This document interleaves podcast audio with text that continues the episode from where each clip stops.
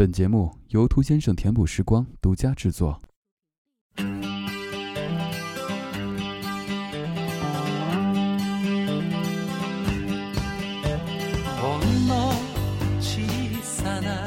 三个躲避追捕的偷车贼，僻静街道旁的一家杂货店，时空在这里出现裂缝。牛奶箱和卷帘门就是时间机器。四十年前的书信，夹带着每个人不同的烦恼和困惑，希望在这里能够得到帮助。就这样，奇妙的事情不断发生。这是生命中的偶然还是必然？这是帮助别人还是自我救赎？是选择面对还是选择逃避？迥异的时空在不同人物的叙事角度下相互交错。看似纷乱、毫无关联的故事，在最后一刻给你感动。欢迎收听由东野圭吾所作《解忧杂货店》。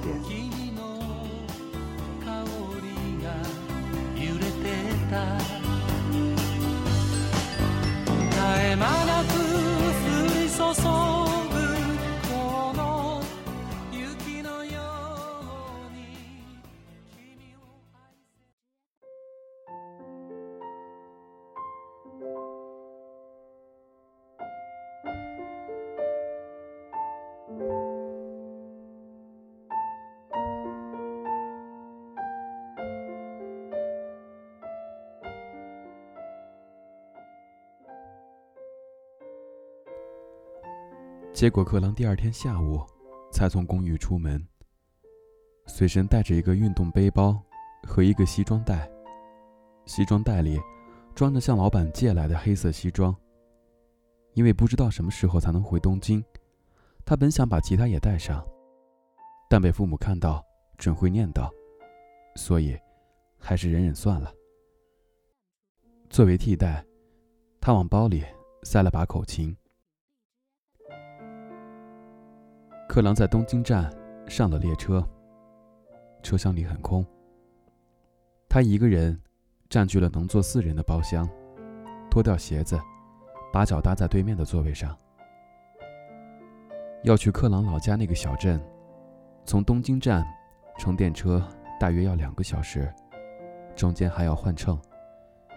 虽然知道有人每天坐车往返东京上班，克朗还是觉得那样的生活。很难想象。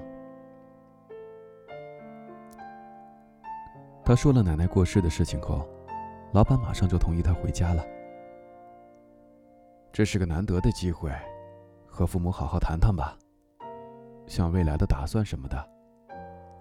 老板劝他，听起来似乎是在委婉的暗示他，差不多该放弃音乐这条路了。我真的没有成功的希望吗？望着窗外闪过的田园风光，克朗茫然的想：回家后肯定会被父母教训一通，内容也不难猜到。你到底要做梦做到什么时候？世上哪有那么便宜的事儿？赶快清醒过来，继承家业吧。反正你也找不到什么像样的工作。克朗轻轻摇了摇头，还是别想这些烦心事儿了。他打开运动背包，从里面拿出随身听和耳机。去年刚刚问世的这种音响器材，具有划时代的意义，让人无论走到哪里都能享受音乐。按下播放键，闭上眼睛，耳边响起旋律美妙的电子乐。演奏者是 Yellow Magic Orchestra 乐队，乐队的成员都是日本人。但首先成名于海外。据说他们在洛杉矶为了 Tubes 乐队做暖场演出时，观众全体起立，赞叹不已。所谓才华横溢，说的就是这样的人吧。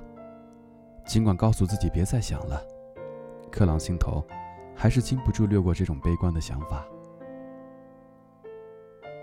不久，到了离老家最近的车站，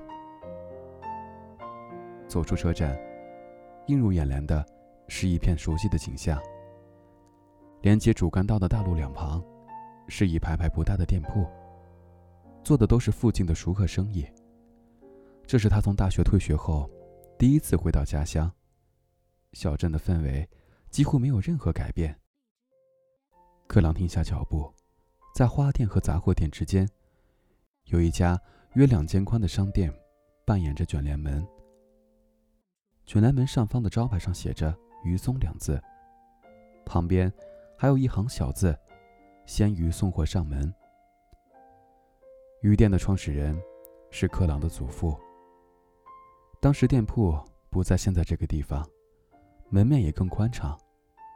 但那家店在战争中被烧毁，于是战后在这里重新开业。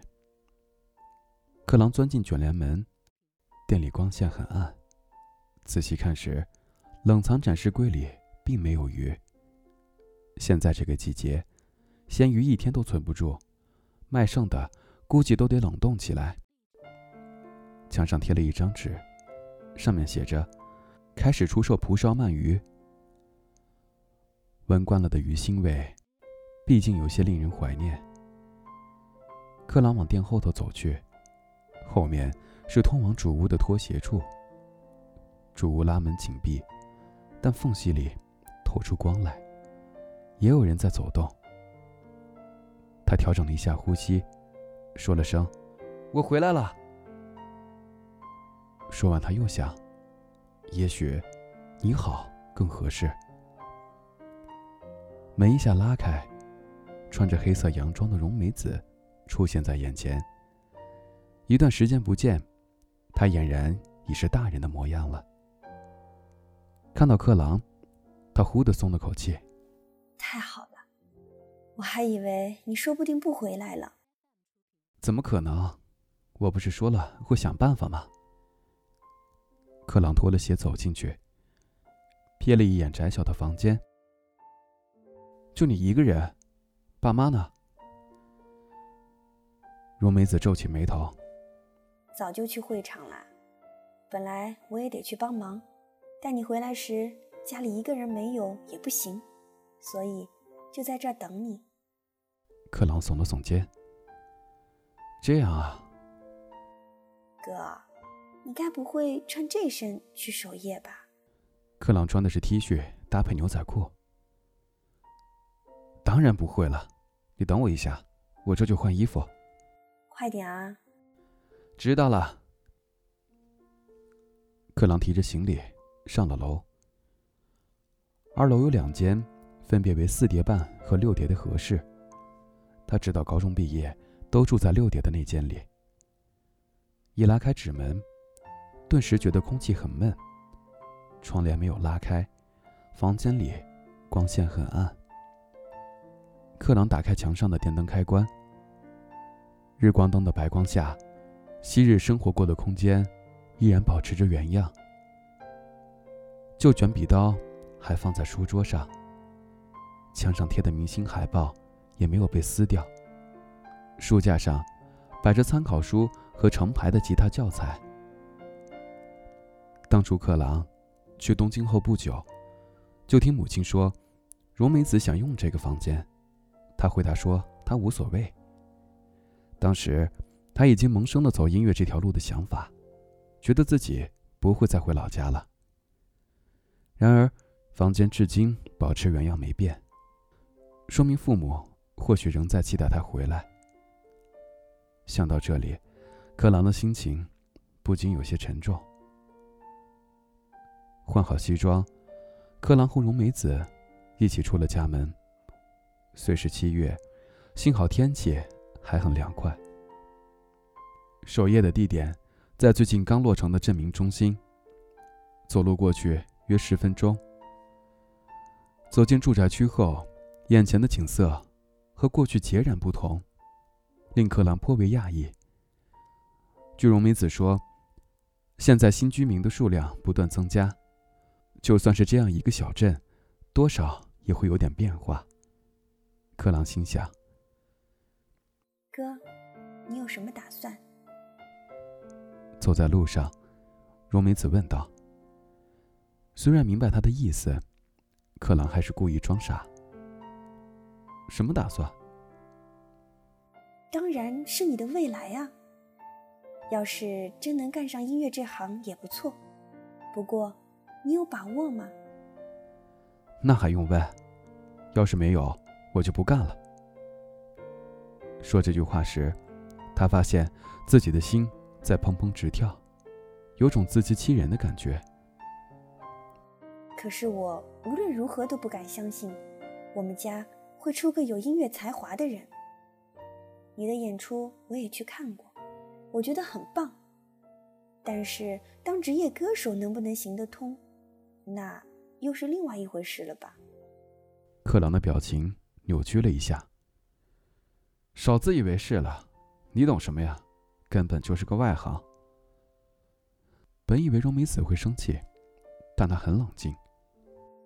是啊，我是外行，对音乐界一无所知，所以才问你啊，到底有什么打算？既然这么有自信，就拿出点更具体的理想吧。比如你有什么计划？今后要怎么发展？什么时候能用音乐养活自己？要是不知道这些，别说我了，爸妈他们也会不放心啊。虽然妹妹说的很对。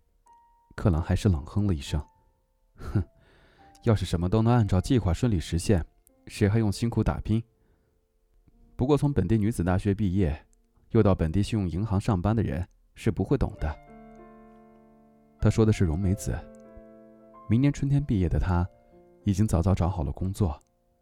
本以为这回她该生气了，但她只是深深叹了口气，然后漫不经意似的问道：“哥。”你想过爸妈的晚年吗？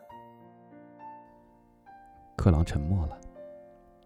父母的晚年，这是他不愿去想的事情之一。爸爸一个月前病倒了，还是跟以前一样，心脏病发作。克朗停下脚步，望向荣美子：“真的吗？”“当然是真的。”荣美子定定的望着他。幸好问题不大，不过奶奶卧床不起的当儿又出了这事儿，真是急死人了。我一点都不知道。听说是爸爸让妈妈别告诉你。哦，那意思是没必要联系自己这种不孝之子吗？克朗无法反驳，唯有保持沉默。两人重又迈步向前。直到抵达镇民中心，龙梅子再没有说话。